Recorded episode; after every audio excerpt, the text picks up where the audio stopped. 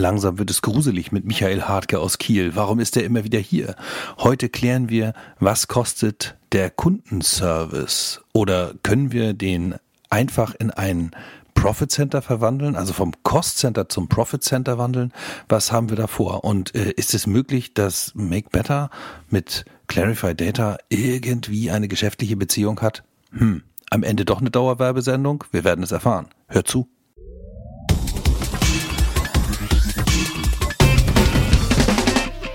Hallo, moin, moin. Matthias Mett hier von den Digitalen Stadtwerken und bei mir zu Gast heute für ein Quickie Michael Hartke aus Kiel. Clarify Data, Michi. Hi. Moin, grüß dich, Matti. Hi. Ich freue mich mal wieder dabei zu sein. Sehr schön, genau. Wir haben heute ein Thema, das wir schon mal angefangen haben. Und zwar, wir wollen aus dem Kundencenter ein Profit Center machen. Und das ist das Thema heute. Aus dem Cost Center zum Profit Center ähm, mit künstlicher Intelligenz, natürlich. Klar. Ganz schnell, Woher kommt die Idee? Die Basis dazu kommt auch in Teilen aus meiner Vergangenheit. Ich habe meine Wurzeln im E-Commerce, habe bei einem wirklich großen norddeutschen Versandhändler gearbeitet und dabei war immer das Besondere und auch ein wichtiger Part meines Jobs, neue Kunden zu gewinnen. Und ich musste diese einfach immer wieder gewinnen. Ich musste sie immer neu zum Kauf anregen und eben im Idealfall eben binden. Aber sie mussten immer wieder kaufen. Und dann habe ich 2015 äh, bei einem Stadtwerk hier in Kiel angefangen zu arbeiten und habe hier einfach wahrgenommen, ich habe wirklich viele Kunden, eine sechsstellige Anzahl Kunden, teilweise auch wirklich durch den Grundversorgerstatus ständig neue Kunden. Und hier ist ein gewaltiges Potenzial im Bestand, weil diese alle bereits im Dauerschuldverhältnis sind und dass man da ja irgendwas mitmachen sollte und einfach auch vielleicht ein bisschen mehr damit machen sollte, als meistens so gemacht wird. Mhm. Also das ist praktisch jetzt so der, die Triebfeder. Wir müssen da irgendwas mitmachen. Und, und was macht ihr denn konkret, wenn ihr jetzt so diese Aufgabe habt, da äh, sozusagen aus dem, was sonst immer nur Geld kostet, jetzt irgendwas Profitables rauszukriegen?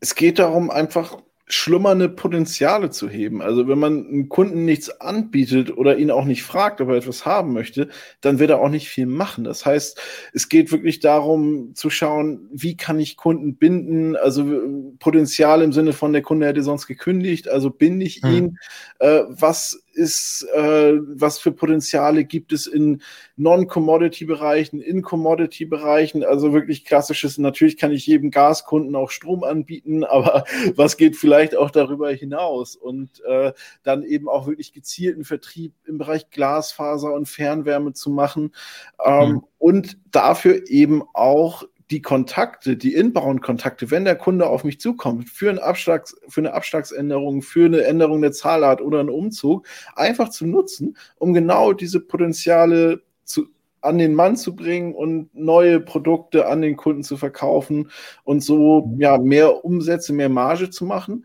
aber eben sonst auch durch die gezielte Platzierung von Online-Services, Online-Rechnungen auch Kosten einzusparen und Effizienz zu bringen. Mhm. Okay, also das würde jetzt bedeuten, die, die Touchpoints sozusagen, wo der Kunde eh schon freiwillig auf mich zukommt, die zu nutzen, um dann eben eine, ja, eine geplante Aufgabe äh, abzuarbeiten, den Kunden irgendwie in einen anderen Vertrag zu bringen oder irgendwas anderes Effizientes, was irgendwie sinnvoll für mich ist, was ich auf meinem Plan stehen habe, irgendwie umzusetzen. Genau, wirklich meine Kundenbeziehung zur Individualisierung individualisieren. Mhm. Im E-Commerce ist das seit über zehn Jahren schon ein Trend, dass ich die Inhalte immer auf jeden einzelnen Kunden zuschneide. Eine, ein mhm. Webshop von Zalando sieht für Person A ganz anders aus als für Person B, weil eben alles auf die zugeschnitten wurde. Ich weiß im Online auch deutlich mehr über die Kunden, aber ich kann eben auch diese Kontakte nutzen, um erstmal Informationen über die Kunden zu gewinnen und mhm. eben dann mein Angebot immer individueller zu gestalten und mich so dann auch äh, ja gut am Markt zu platzieren und Wettbewerbsvorteile zu generieren. Okay. Ähm, und und wie, wie konkret geht das denn jetzt? Also jetzt haben wir, wir wissen ja, was wir wollen jetzt und, und welchen Touchpoint wir nutzen wollen und wie, wie gehst du da vor? Was, wie macht man das? Ähm, die erste Frage dabei ist, wenn man jetzt konkret was erreichen möchte, was möchte ich denn überhaupt erreichen? Also da wirklich mhm. schauen, was ist denn mein Ziel? Will ich massiv Neukunden gewinnen? Möchte ich äh, ein bestimmtes Produkt am Markt platzieren? Möchte ich nur Marge sichern? Möchte ich äh, Netto-Churn gleich null? Wie viel Marge bin ich auch bereit für Loyalisierung zu opfern sozusagen? Also wie viele grundversorgte, wertvolle Kunden möchte ich auch in die in, äh, in Sonderprodukte zum Beispiel äh, wechseln? Dafür ist aber Schritt eins erstmal überhaupt rauszufinden, welche Kunden sind wertvoll, welche sind margenträchtig. Weil was bringt mhm. es mir, wenn ein Kunde 60 Euro Marge bringt, aber siebenmal im Jahr in mein Kundenzentrum kommt. Da sind die Cost to Serve schon deutlich teurer als äh, das, was an Rohmarge stattfindet. Das heißt, da wirklich zu differenzieren, okay, wer ist heute wertvoll, wie kann ich den, und dann eben die Frage zu stellen, wie kriege ich es halt hin, dass dieser Kunde zukünftig wertvoller wird? Das heißt, mit welchen Non-Commodity-Produkten, mit welchen höherwertigen äh, Commodity-Produkten kann ich den Kunden ausbauen und mhm. eben auch, welcher Kunde ist heute ein, ein Hopper oder ein Wechselkunde äh, und wie kann ich ihn loyalisieren? Und ja. dafür äh, nutze ich eben den großen Bestand, den ich habe und kann aus der Historie in Tarifen, aus Marketingaktionen sogenannte Recommendation Engines trainieren, also eine KI, die wirklich mhm. kundenindividuell ähnlich einem Berater sich die Stammdaten, Bewegungsdaten eines Kunden anguckt und sagt, der ist in dem und dem Alter, wohnt in dem und dem Gebiet, war vorher in dem und dem Tarif und sagt, mhm. das ist ein Ökostromkunde. Jemand anderes wiederum ist eher ein Fixpreiskunde mit einem mit einer längeren Zau Laufzeit und das ja wird dann genutzt, um wirklich kundenindividuell die Maßnahme mit der höchsten Zielerreichungswahrscheinlichkeit entsprechend meiner Ziele zu definieren und dann mhm. ausgespielt. Die äh, klassische Frage dabei, okay, kann ich alles irgendwie verstehen? Ziele müssen irgendwie erstmal da sein. Ich muss analysieren, was ich habe. Ich muss irgendwie definieren, was ich will. Äh, wo steckt letztlich die, äh, die KI?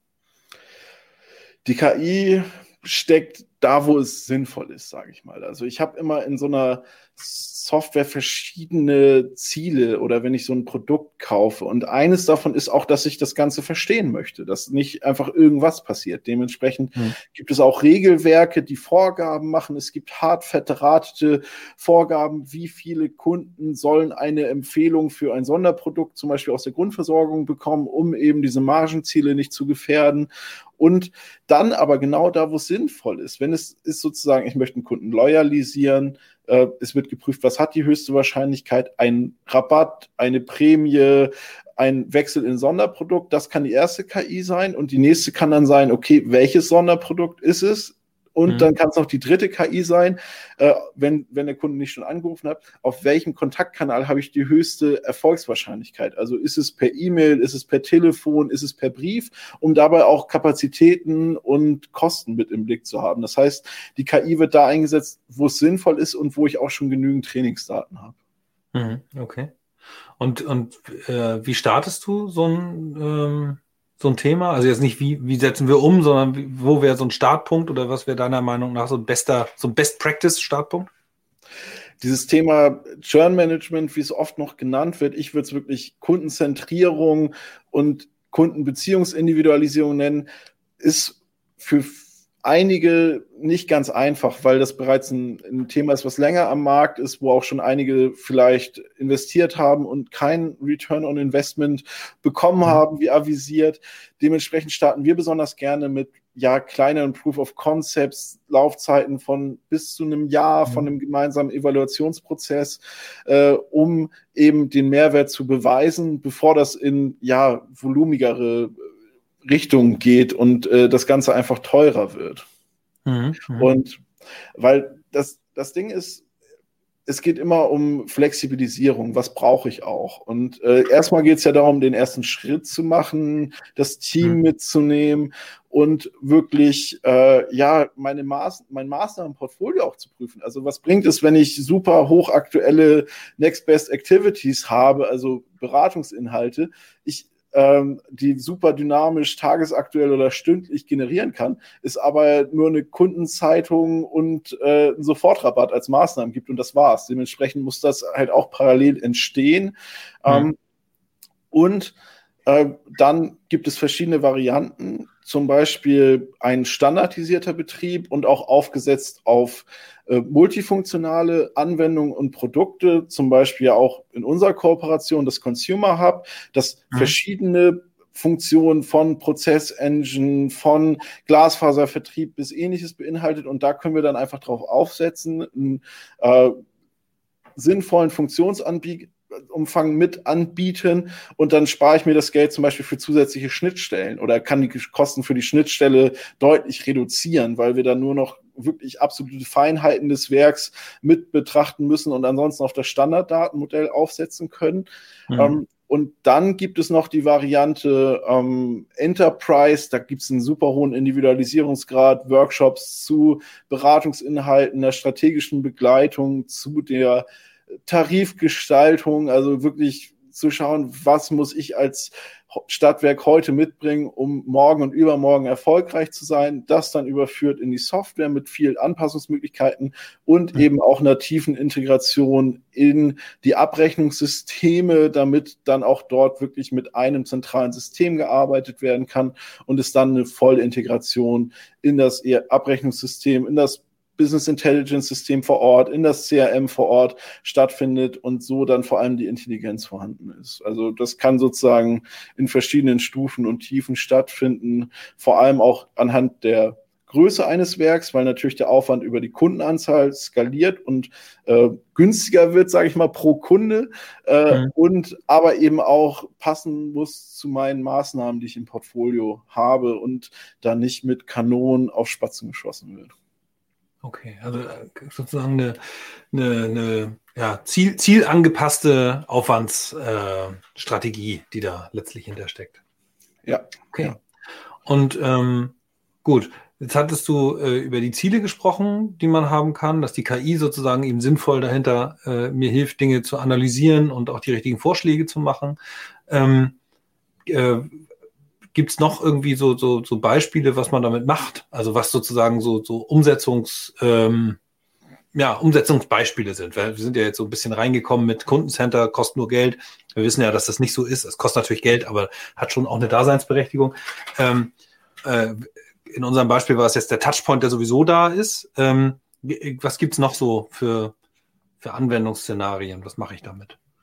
Also die Kernanwendungsszenarien, wenn man es auf einer ganz hohen Flugkurve betrachtet, sind eigentlich bei fast allen unseren Kunden nahezu identisch. Es geht darum, zu loyalisieren, Kunden zu binden, äh, mhm. durch Cross- und Upselling mehr Marge zu generieren, also ein Wachstum zu erzielen und eben Kosten einzusparen, indem ich Effizienzen herbeiführe, da wo es sinnvoll ist. Und das Ganze genau am Start im Inbound, also wenn Kunden sich von sich aus bei mir melden, da zahle mhm. ich in dem Moment nichts dafür, dass der Kunde sich meldet ähm, mhm. und kann es dann, habe sozusagen aber gewisse natürlich Betreuungskosten, kann mhm. das aber nutzen, um mehr Marge zu generieren oder Kosten einzusparen. Das gleiche kann ich nutzen für meine Outbound-Kampagnen. Das heißt, wenn ich einen Newsletter verschicke, wenn ich eine, wenn ich Briefe verschicke oder auch, das würden wir immer als Maßnahme Nummer eins empfehlen, aktives Anrufen von Kunden, weil da einfach die Abschlusswahrscheinlichkeit am höchsten sind. Ja. Ähm, und noch eine wichtige Dimension, die dabei immer stattfinden kann, ist wirklich ein aktuelles Reporting, dass ich mir überhaupt äh, Wechselverhalten sehr schnell anschauen kann, auch Gründe dafür analysieren kann und eben auch Kundengruppen selektieren und, und ja, individuell ansprechen kann. Das sind so ja auf, auf höhere Flugkurve äh, wesentliche Anwendungsfälle. Ja, sehr cool. Du hast äh, vorhin noch gesagt, ähm, dass, die, dass die Kosten praktisch so ein bisschen auch von der Skalierung beziehungsweise äh, dynamisch sich anpassen an das, was man will. Äh, das heißt, die können natürlich auch mal äh, ein bisschen größer sein. Warum lohnt sich das? Dennoch. Es lohnt sich je nachdem, was ich damit machen möchte. Also ich kann, wie ich eben ja schon sagte, das für Outbound-Kampagnen nutzen. Dann brauche ich halt aktuelle Werte und aktuelle Inhalte, wenn ich eine Kampagne mache. Und wenn ich halt vier Kampagnen im Jahr mache, dann reicht es viermal im Jahr, die Daten zu aktualisieren. Wenn ich das Ganze aber wirklich im tagesaktuellen Betrieb habe oder im wochenaktuellen Betrieb, dann lohnt es sich, wenn ich darüber meine, meinen Kundenservice eben steuere, weil es dann schlecht ist, wenn da sehr, sehr alte Inhalte sind, Kunden vielleicht mehrmals anrufen und immer wieder auf das gleiche Thema angesprochen werden. Das ist eben bei einem höheren Dynamisierungsgrad möglich. Und das ist halt, ähm, ja, cool wird's halt, wenn dieser hohe Dynamisierungsgrad schon mit äh, ja, geringeren Kosten möglich ist, weil es eben, weil wir eben an moderne Systeme andocken können. Ähm, weil es zum Beispiel sonst einfach natürlich pro Kunde etwas anderes ist. Wenn wir zum Beispiel unser größter Kunde, die EWE e in dem Bereich, da skalieren die Kosten über 1,8 Millionen Kunden, bei den Stadtwerken Kiel über 120.000 Privat- und Gewerbekunden. Dementsprechend, das sind etwas andere Dimensionen als vielleicht bei einem kleineren Stadtwerk. Und deswegen würde ich da immer sehr stark dafür zu appellieren, wirklich den, eine möglichst hohe, hohe Aktualität und Dynamik zu gehen, wenn ich die Prozesse dafür habe, dass ich es dafür auch nutzen kann und im Idealfall wirklich zu prüfen oder auch darauf zu achten bei der Ab Auswahl meines Abrechnungssystems oder auch meiner, ähm, meiner, meiner zentralen Kundendatenbank oder meinem Data Warehouse, dass man da simpel rankommt, äh, weil wir dann einfach hier deutlich kosteneffizienter arbeiten können und äh, ja, das Ganze dann auch beiden Seiten viel Spaß bringen. Hm. Okay, ja, hab vielen herzlichen Dank, äh, Michael. Äh, für euch nochmal auch äh, der Hinweis an den oder auf den Stadtwerke Innovators Day am 28. Januar. Das ist nun mal bald. Und äh, Michael wird eine äh, Masterclass äh, halten, zusammen mit den Stadtwerken Husum. Da geht es nämlich genau darum, um genau diesen Punkt, äh, wie kriegen wir es eigentlich hin, aus einem Kundencenter ein Profit Center zu machen. Also genau die Anwendungsfälle, die hier gerade skizziert sind, ähm, äh, bringt Michael da als Beispiel mit. Und wenn ihr Fragen habt davor, dann kann die Chance noch bestehen, dass vielleicht die schon eingebaut sind in den Vortrag. Ansonsten kommt bitte ähm, und äh, ja, meldet euch an zum äh, SIT und ähm, ja, schaut euch die äh, Masterclass an und diskutiert mit im Anschluss an die Masterclass äh, mit Michael und uns allen. Und ähm, vielen Dank, Michael. Und ich ja, freue mich darauf, wenn ihr alle da seid und wir alle einen großartigen digitalen Tag feiern können. Ja, ich freue mich auch auf den äh, SIT ähm, und ich glaube wirklich, dass vielleicht hier auch nochmal als kleiner Werbeblock äh, das Coole daran ist, dass da ein Fokus drauf äh, gehalten wird, dass da nicht nur Dienstleister wie ich hier jetzt so gerade stehen, sondern dass es eben dann immer mit einer Kombi eines realen Projekte stattfindet. Und äh, genauso stehe ich da halt auch nicht alleine und erzähle nur, wie toll äh, alles ist, was wir machen, äh, sondern gemeinsam mit dem Geschäftsführer der Stadtwerke Husum, der als unser Projektpartner ähm, mit dabei ist. Und das kann ich auch sagen, äh, nicht von uns bezahlt wird und dementsprechend da auch ein neutrales Urteil abgibt. Deswegen, also würde ich mich sehr freuen, wenn ihr dabei seid. Alles klar. Prima. Ja, dann bis zum 28. Ne? Und ähm, ja, macht's alle gut. Vielen Dank, Michi. Und äh, bis zum nächsten Mal. Bis okay. zum nächsten Mal. ciao. ciao, ciao.